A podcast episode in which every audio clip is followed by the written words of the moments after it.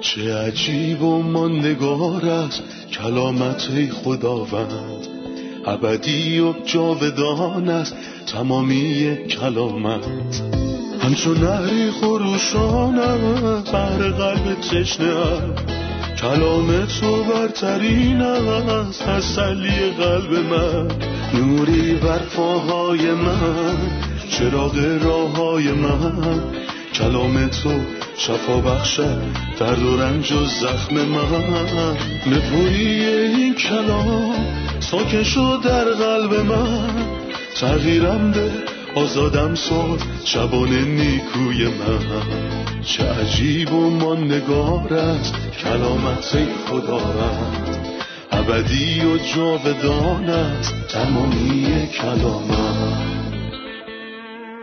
سلام به تک تک شما همراهان عزیز، خوشحالیم که با قسمتی دیگه از برنامه تمام کتاب در خدمتتون هستیم. ما در حال بررسی انجیل متی هستیم. در قسمت قبل به انتهای فصل بیست و پنج رسیدیم. فصل‌های بیست و چهار و بیست و پنج درباره نبوت آخرت شناسی کوه زیتون صحبت می‌کنه. ما میتونیم به این نبوت که به ما درباره وقایع بعد از ربوده شدن میگه رجوع کنیم. در این برنامه قصد داریم فصل بیست و شش رو مطالعه کنیم که درباره رنج‌ها و ماجراهای دستگیری مسیح و اتفاقایی که در راه صلیب افتادن صحبت میکنه. این فصل ارزشمندیه، چرا که درباره رنج‌های خداوند و منجی محبوب ما عیسی مسیحه. پس ازتون خواهش میکنم که کتاب مقدستون رو بردارید و ما رو در این برنامه همراهی کنید. در ابتدا به مهمونم و خادم خداوند سلام و خوش آمد میگم. برادر یوسف خوش اومدید. سلام خواهرسنم، ممنونم. ممکنه لطفاً درباره فصل بیست و شش برامون توضیح بدید؟ موضوع این فصل چه نکاتی است؟ به نظرم در فصل بیست و شش چهار تا دوگانه وجود داره. این فصل با دو ملاقات شروع میشه، یه ملاقات مبارک و یه ملاقات توأم با خیانت. دوگانه دوم دو تا شامه، شام فصح و شام خداوند. در دوگانه سوم دو صحنه دیده میشه، صحنه‌ای در باغ که اونجا شاگردان تردید پیدا میکنن و صحنه‌ای از اعتماد کامل که در پسر خدا دیده میشه و در نهایت در پایان فصل شاهد دو تا بازجویی هستیم، بازجویی از مسیح در خونه رئیس کاهنان و بازجویی از پطرس در حیات بیرونی، جایی که کاهنان پطرس رو متهم به پیروی از مسیح میکنن و او هم کاملا منکر این موضوع شد. شما گفتین که این فصل شامل عناصر دوگانه است که در اولین موردش دو تا ملاقات وجود داره، یه ملاقات شریرانه به قصد کشتن عیسی و یه ملاقاتی که با برکت همراهه. در پایان این سخنان عیسی به شاگردان خود گفت: شما می‌دانید که دو روز دیگر عید فصح است و پسر انسان به دست دشمنان تسلیم می شود و آنها او را مصلوب می کنند. در همین وقت سران کاهنان و مشایخ قوم در کاخ قیافا کاهن اعظم جمع شدند و مشورت کردند که چگونه عیسی را با حیله دستگیر کرده به قتل برسانند. آنان گفتند: این کار نباید در روزهای عید انجام گردد، مبادا آشوب و بلوایی در میان مردم ایجاد شود.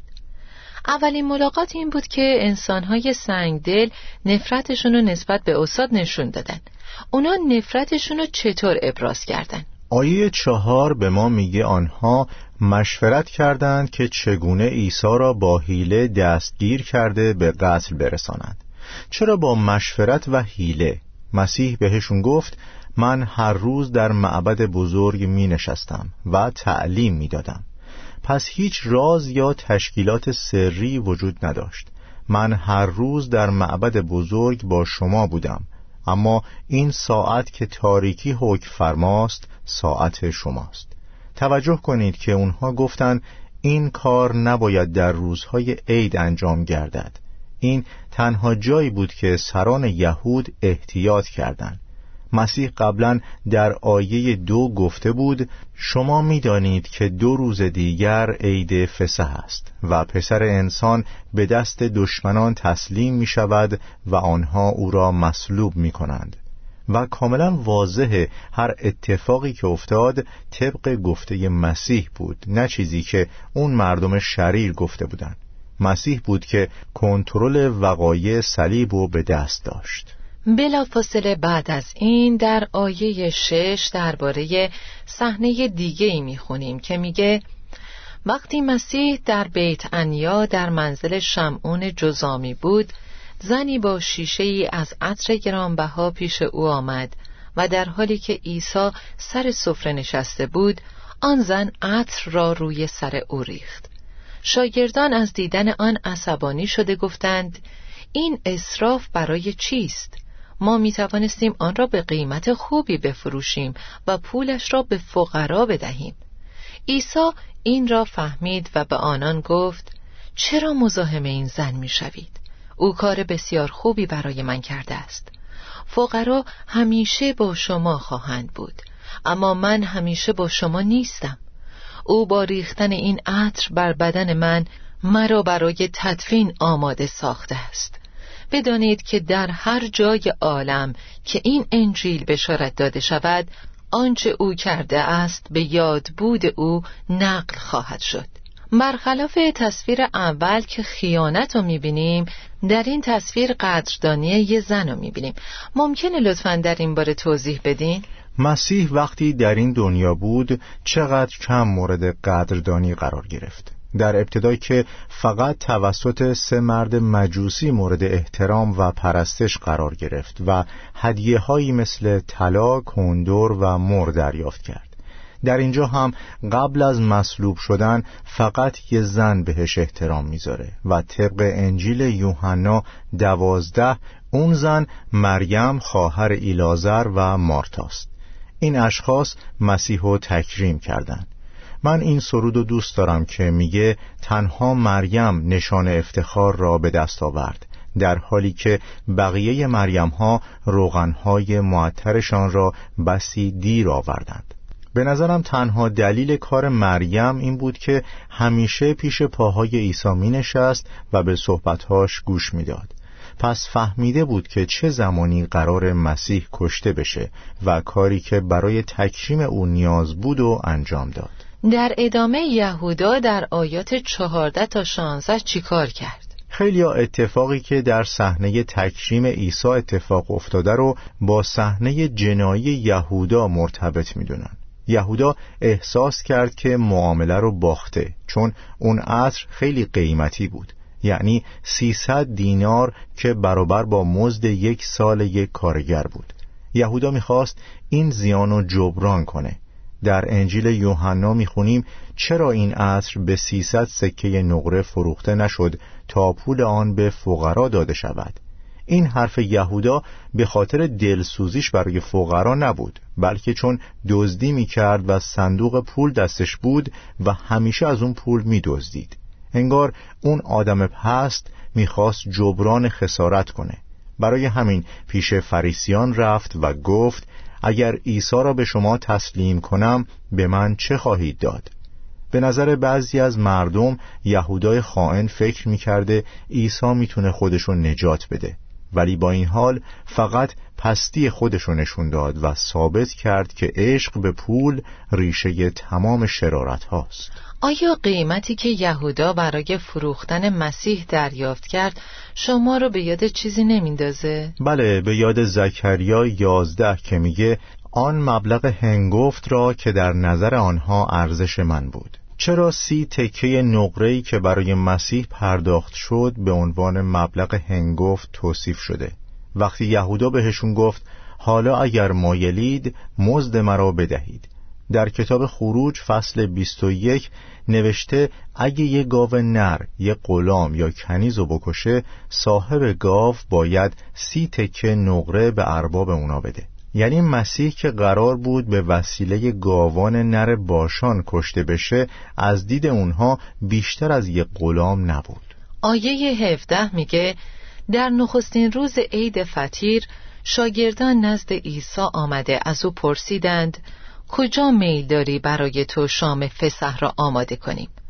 ممکنه لطفاً درباره فصح برامون توضیح بدین؟ قبل از اینکه به فصح بپردازیم باید توضیح بدم که آیات یک و دو در واقع ادامه متی بیست و چهار و بیست و پنج هستند. ولی در متی بیست و چهار و بیست و پنج مسیح واقعی رو توضیح میده که بعد از دو هزار سال اتفاق میفته. ولی در فصل بیست و شش آیات یک و دو چیزی رو توضیح میده که بعد از دو روز اتفاق میفته. آیات سه تا شانزده درباره وقایعی صحبت میکنن که در اون مکان اتفاق نیفتادن، بلکه قبلا انجام شدن، ولی به خاطر ارتباط اخلاقی بهشون اشاره میکنه. برگردیم به سوال شما. اولین روز از عید فطیر به جمعه‌ای منتهی میشه که در اون به عیسی مسیح خیانت شد، یعنی شب تسلیم کردن عیسی. شام فصح باید در جمعه خورده میشد. بره فصح رو باید روز پنجشنبه قربانی میکردن و در روز جمعه میخوردن. برای همین به این جمعه میگن جمعه طولانی. وقایع زیادی در این بازه زمانی اتفاق افتاده که با خوردن شام فصح شروع میشه و در لوقا بیست و دو بهش اشاره شده. چقدر مشتاق بودم که پیش از مرگم این فصح را با شما بخورم. عیسی شام فصح و خورد و بعد شام خداوند رو برقرار کرد. این آخرین شام فصح بود. بین اولین فصح در خروج دو و آخرین فصح در متی بیست و شش درباره هفت فصح دیگه در کتاب مقدس میخونیم. وقتی که قوم مشغول خوردن شام فصح بودن، مسیح قبل از صحبت درباره شام خداوند درباره شخصی صحبت کرد که قرار بود بهش خیانت کنه. در ضمن شام فرمود بدانید که یکی از شما مرا تسلیم دشمن خواهد کرد. آنان بسیار ناراحت شدند و یکی پس از دیگری پرسیدند خداوندا آیا من آن شخص هستم؟ عیسی جواب داد کسی که دست خود را با من در کاسه فرو می کند مرا تسلیم خواهد کرد. پسر انسان به همان راهی خواهد رفت که در کتاب مقدس برای او تعیین شده است، اما وای بر آن کسی که پسر انسان توسط او تسلیم شود. برای آن شخص بهتر بود که هرگز به دنیا نمی آمد. آنگاه یهودای خائن در پاسخ گفت ای استاد آیا آن شخص من هستم؟ عیسی جواب داد همانطور است که می گویی. بعد از اینکه عیسی درباره شام خداوند صحبت کرد، آیا یهودا هم در شام خداوند شرکت داشت و از اون خورد؟ مهمه که بدونیم لوقا هرگز وقایع رو به ترتیب تاریخی ننوشته. مثلا لوقا به زندانی شدن یحیی قبل از تعمید مسیح اشاره میکنه که غیر ممکنه اینطور باشه. ترتیبش به این صورته که یحیی مسیح رو تعمید داد و بعد زندانی شد. لوقا ترتیب تاریخی رو رعایت نکرده، ولی وقتی انجیل یوحنا رو میخونیم میبینیم که رویدادها رو بر اساس تاریخ ثبت کرده و کلام خدا به طور کلی میگه که بعد از تکیه کردن نان شیطان وارد یهودا میشه و اون به سرعت بیرون میره که شب هم بوده. پس یهودا لقمه نانی که خداوند بهش داد و میخوره. این شام فصح بود. بعد از شام فصح عیسی مراسم شام خداوند رو برقرار میکنه. در اون لحظه یهودای خائن اونجا نبود. چه چیزی شام خداوند رو متمایز میکنه؟ یادآوری اون. این را به یادگار من به جا آورید. فصح هم یه یادآوری بود، ولی هیچ نجات یا ارزش کفاره‌ای نداشت، چون ارزش اون در روزی بود که بره فصح در مصر قربانی شد. بعد از اون هر سال فقط یه یادآوری از نجاتی بود که اتفاق افتاد. در شام خداوند ما نجات رو به یاد نمیاریم، بلکه نجات دهنده رو به یاد میاریم. این را به یادگار من به جا آورید. در فصح یهودی قوم چیزی که اتفاق افتاده بود و به یاد میارن، در حالی که مسیحیان در شام خداوند منجی رو به یاد میارن. نه سال یک بار، بلکه میتونه هر روز یا هر هفته باشه. درسته. شام خداوند یه یادآوریه، ابزاری برای یاد آوردن مرگ مسیح بر صلیب. آیا شام خداوند اسمای دیگه‌ای هم در کتاب مقدس داره؟ در شام خداوند چه کاری باید انجام داد؟ در کتاب کارهای رسولان دو بیست شکستن نان عنوان شده. در اول قرنتیان یک شام خداوند و همینطور فصل ده از همین رساله سفره خداوند هم گفته شده. به این شام عشای ربانی یا شکرگزاری هم میگن، چون مسیحی‌ها در این مناسبت بزرگ خدا را به خاطر آشکار شدن فیضش در مسیح شکر میکنن. شام خداوند شامل دو چیز ساده است، یکی نان که توی هر خونه‌ای پیدا میشه و شراب که نشون دهنده پیاله برکت و خون مسیحه که برای ما ریخته شد. همچنین نان نشانه‌ای از بدن مسیحه، چه بدن ظاهری مسیح که کلیساست، همانطوری که یک نان وجود دارد ما نیز اگرچه بسیاریم یک بدن هستیم، یا بدن حقیقی مسیح که روی صلیب قربانی شد. بگیرید بخورید، این است بدن من که برای شما پاره می شود. خیلی سادن، نان و شراب.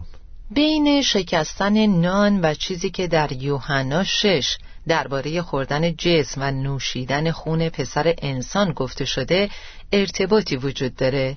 آیا نان به جسم و شراب به خون تبدیل میشه؟ در واقع این اشتباهه که یوحنا شش رو به شکستن نان رفت بدیم، چون به چیزی اشاره میکنه که قرار بود حدود دو سال بعد اتفاق بیفته، چرا که یوحنا شش درباره شروع خدمت مسیحه، ولی شام خداوند در پایان خدمت مسیحه. شروع خدمت در کفرناهوم جلیل بود، در حالی که شام خداوند برای اولین بار در اورشلیم و در زمان عید فصح برگزار شد، یعنی در شبی که بهش خیانت شد. پس این فصل از یوحنا از قبل به اتفاقی اشاره میکنه که قرار بیفته، اما شام خداوند به چیزی که قبلا اتفاق افتاده اشاره داره. با این حال نان همچنان نانه، ولی ارزشی برابر با ارزش بدن مسیح پیدا میکنه. برای همینه که میگه بگیرید بخورید، این است بدن من. و بلا فاصله بعدش میگه زیرا تا وقت آمدن خداوند هرگاه این نان را بخورید. پس چیزی که ما میخوریم مطابق با اول قرنتیان یازده همون نانه. پس وقتی در یوحنا شش میگه اگر بدن پسر انسان را نخورید و خون او را نیاشامید، هیچ ارتباطی به پاره کردن نان نداره، بلکه منظورش پذیرفتن مسیح به عنوان کسی که روی صلیب مرده، در واقع کسی که دو سال بعد روی صلیب میره. دقیقاً، و به طور خاص به کار مسیح برای شخص من اشاره میکنه، چون نمیتونم به کسی اجازه بدم که به جای من بخوره. من خودم باید شام خداوند رو بخورم، من باید مرگ مسیح رو برای شخص خودم قبول کنم. ولی آیا میشه گفت که انجام این مراسم حیات جاودانی میده؟ نه، این تعلیم عجیبیه و درست نیست. آیات سی و یک تا سی و پنج درباره پطرس صحبت میکنه. آنگاه عیسی به آنان فرمود امشب همه شما مرا ترک خواهید کرد، زیرا کتاب مقدس میفرماید شبان را میزنم و گوسفندان گله پراکنده خواهند شد، اما پس از آن که دوباره زنده شوم قبل از شما به جلیل خواهم رفت. پطرس جواب داد حتی اگر همه تو را ترک نمایند من هرگز چنین کاری نخواهم کرد. عیسی به او گفت یقین بدان که همین امشب پیش از آن که خروس بخواند تو سه بار خواهی گفت که مرا نمیشناسی. پطرس گفت حتی اگر لازم شود با تو بمیرم هرگز نخواهم گفت که تو را نمی شناسم. بقیه شاگردان نیز همین را گفتند. درباره پطرس و اعتماد به نفسی که داشت چی میشه گفت؟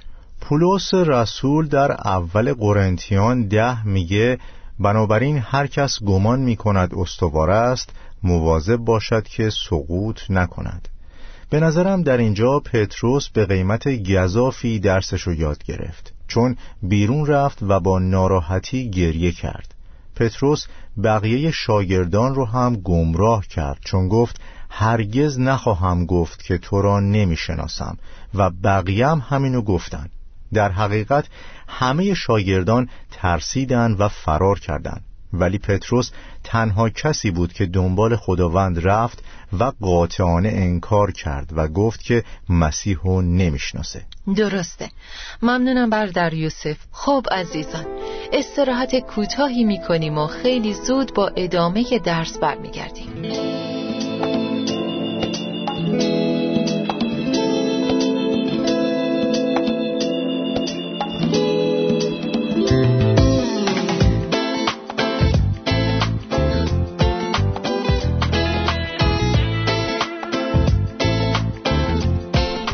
در یوسف آیه سی و نه میگه عیسی کمی جلوتر رفت، رو به زمین نهاد و دعا کرده گفت ای پدر، اگر ممکن است این پیاله را از من دور کن. آیا منظور مسیح اینه که نمیخواست این پیاله رو بنوشه؟ بله، عیسی نمیخواست این پیاله رو بنوشه، ولی در ادامه گفت اما نه به اراده من بلکه به اراده تو. ما از این دعا چی میفهمیم؟ دو موضوع وجود داره. اول اینکه قدوسیت بدن انسانی مسیح باعث می شد که از این جام خودداری کنه. این پیاله درد جسمانی نبود، بلکه جدایی از خدا و قرار گرفتن گناهان همه انسانها بر عیسی و گناهکار شدن او برای ما بود. آیا این کار برای عیسی قدوس آسون بود؟ نه، هرگز. این کار خیلی سخت بود. با این حال ما فقط قدوسیت عیسی را در باغ جتسیمانی نمی‌بینیم، بلکه شاهد اطاعت عیسی هم هستیم. برای همینه که فرمود اما نه به اراده من بلکه به اراده تو. پس این دعا تلفیقی شگفت‌انگیز از قدوسیت مطلق و اطاعت مطلق نشون میده. درسته. در رابطه با این دعا اشاره‌ای در عبرانیان پنج وجود داره که میگه عیسی در زمان حیات خود بر روی زمین با ناله و اشک از درگاه خدایی که به رهایی او از مرگ قادر بود دعا کرد و حاجت خیش را خواست، و چون کاملا تسلیم بود دعایش مستجاب شد. ممکنه کسی که این آیه رو در عبرانیان پنج میخونه با این دعا مقایسش کنه و بگه مسیح دعا کرد تا خدا این پیاله رو ازش دور کنه، و پدر هم به خاطر خدا ترسی عیسی این دعا رو شنید. بنابراین مسیح به روی صلیب نرفت و خدا اونو از تجربه صلیب نجات داد. جواب شما به این طرز تفکر چیه؟ این یه ظلم آشکار و غیر قابل فهم علیه کلام خداست. موضوع صلیب فقط در یک آیه ذکر نشده که بشه ازش برداشت اشتباه کرد، بلکه موضوع کل کتاب مقدس و اناجیله. در فصل بعدی یعنی فصل بیست و هفت یا در مرقس چهارده، لوقا بیست و سه و رسالات چی نوشته؟ در همشون درباره صلیب میخونیم و همشون در مورد صلیب صحبت میکنن. در رابطه با این آیه در عبرانیان باید بگم که بله، درسته، خدا صدای عیسی رو شنید، ولی چگونه؟ با برخیزانیدن عیسی از مرگ. این مفهوم صحیح آیه است. در ترجمه انگلیسی و ترجمه یونانی متن میگه به رهایی او در بیرون آوردن از مرگ. میگه بیرون از و نمیگه از، یعنی یه تفاوت آشکار بین این دو حرف اضافه وجود داره. رهایی از مرگ یعنی نمردن، ولی بیرون آوردن از مرگ یعنی مردن ولی باقی نموندن در چنگال مرگ. مگذار سرانجام راهی گور شوم. خیلی عالیه. چون کاملا تسلیم بود دعایش مستجاب شد. این مترادفه با این آیه که میگه زیرا تو مرا از قدرت مرگ میرهانی، تو جانم را در دنیای مردگان ترک نخواهی کرد، تو راه زندگی را به من نشان خواهی داد. بله، درسته. پس عیسی قیام کرد. زمانی که او در باغ جتسیمانی این پیاله را پذیرفت، کمال انسانیت مسیح نمایان شد. سیرت مسیح که در هماهنگی و هارمونی کامل با اراده خدا بود، ناتوانی شاگردان رو نشون داد. اونا در خواب بودن و نمیتونستن با عیسی دعا کنن.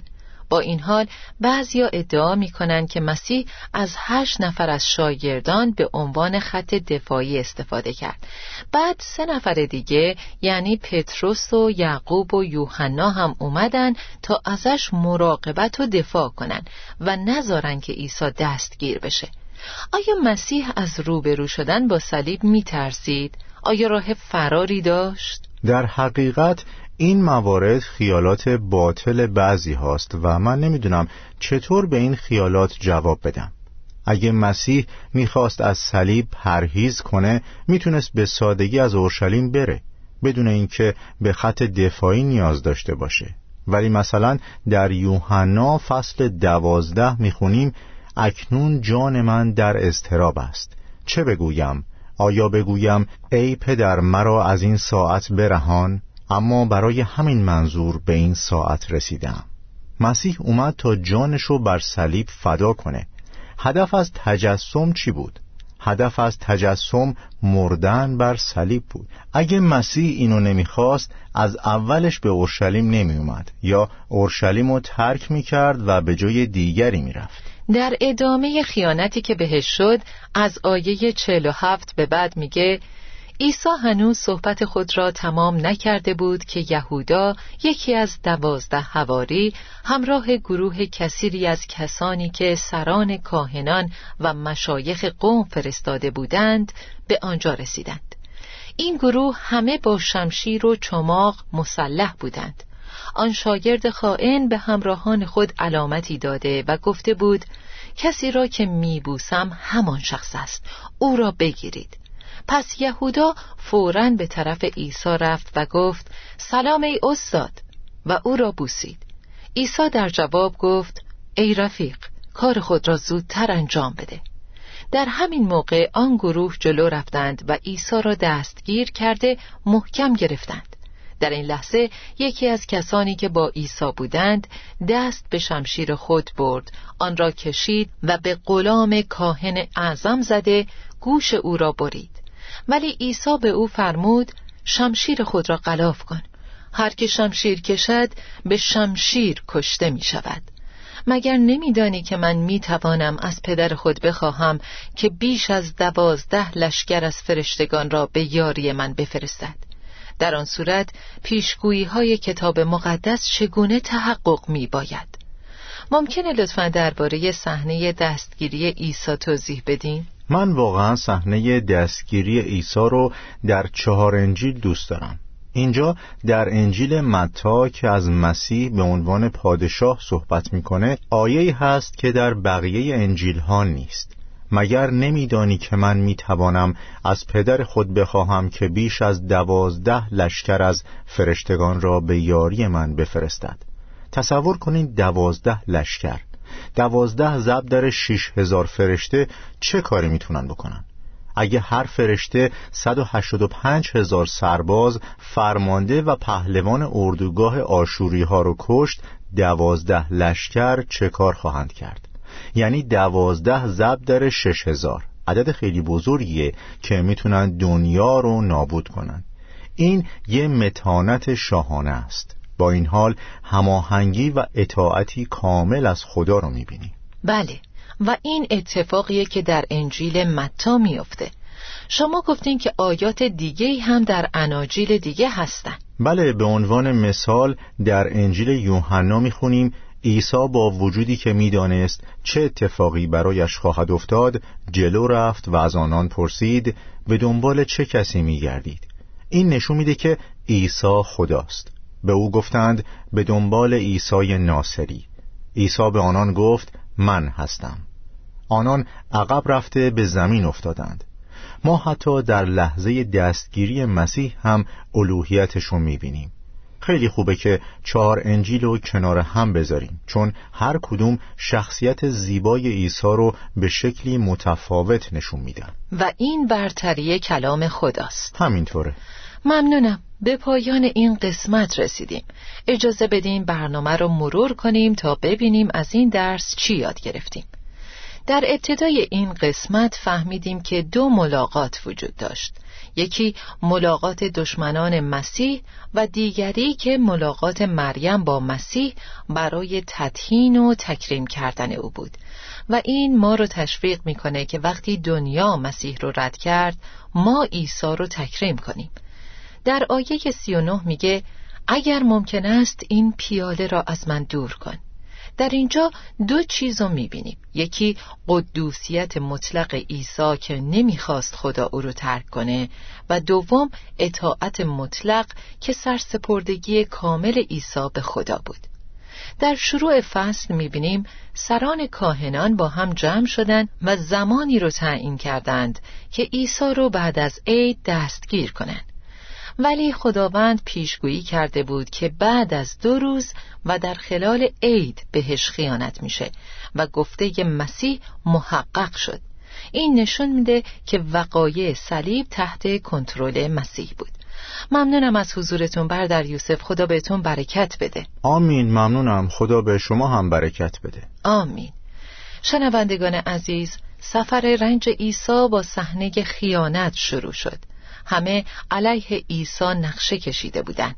علما، فریسیان، سران کاهنان و کسانی که صاحب مقام و قدرت بودند، هم قدرت‌های مذهبی و هم قدرت‌های سیاسی، همه علیه عیسی نقشه می‌کشیدند. ولی ما با شیفتگی به مسیح نگاه می‌کنیم. او بر صلیب رفت و محبت خودش رو به ما نشون داد، چون برای من و شما مصلوب شد. اگه مسیح رو بپذیرین، اگه قلبتون رو به روی خداوند باز کنید، شادی کار کامل مسیح رو به دست میارید. تا برنامه بعد، خدا نگهدارتون. چه عجیب و ماندگار است کلامت خداوند، ابدی و جاودان است تمامی کلامت. همچون نهری خروشانم بر قلب تشنه‌ام، کلام تو برترینم از تسلی قلب من. نوری بر پاهای من، چراغ راههای من، کلام تو شفا بخشد درد و رنج و زخم من. نپویی این کلام ساکن شد در قلب من، تغییرم ده، آزادم ساز، شبان نیکوی من. چه عجیب و ماندگار است کلامت خدا رد، ابدی و جاودان است تمامی کلامت.